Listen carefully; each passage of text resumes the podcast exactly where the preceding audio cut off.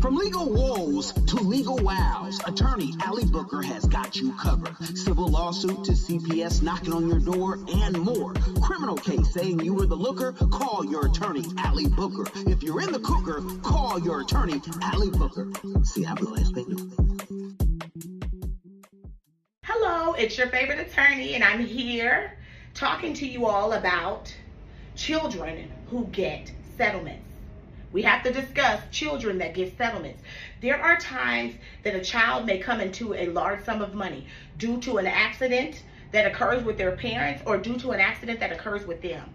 We have to be very careful because anytime a child is getting a large sum of money or a child's been in a car accident or otherwise, the court is usually going to be involved because they have to be. And just because you have the child right now does not mean you will have the child continuously. We have to make sure that people who have custody and possession of our children that are coming into money are fit. If your daughter has a child whose father was was was was killed and there's an open case uh, and the child is suing for wrongful death, you as the grandmother better stick your face in that house. You make sure, you know your daughter has problems, that you're propping her up. Because what you don't want to happen is for CPS to come in. And when children are getting money, that's usually what happens. The government comes in. Because see, they don't want you to get the money anyways. So a lot of the times they'll put it in a trust, put it in an, an annuity, but the next thing they go to do is take possession of the child.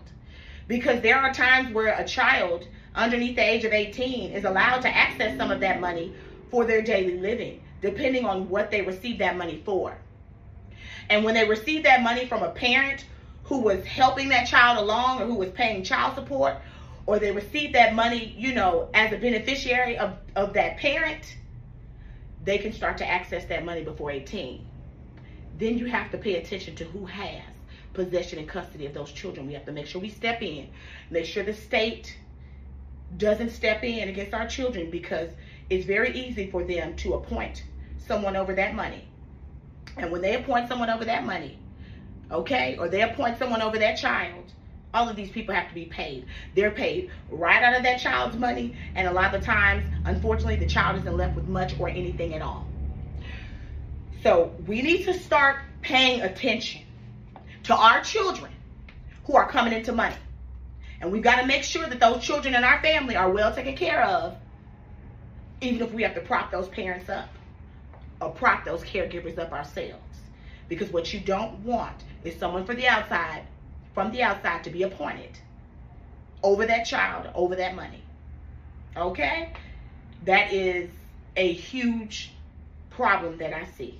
I have seen even disabled individuals that are adults come into money because either their parents have passed on, they may have Down syndrome or what have you. They come into money, here comes the state. Here they come.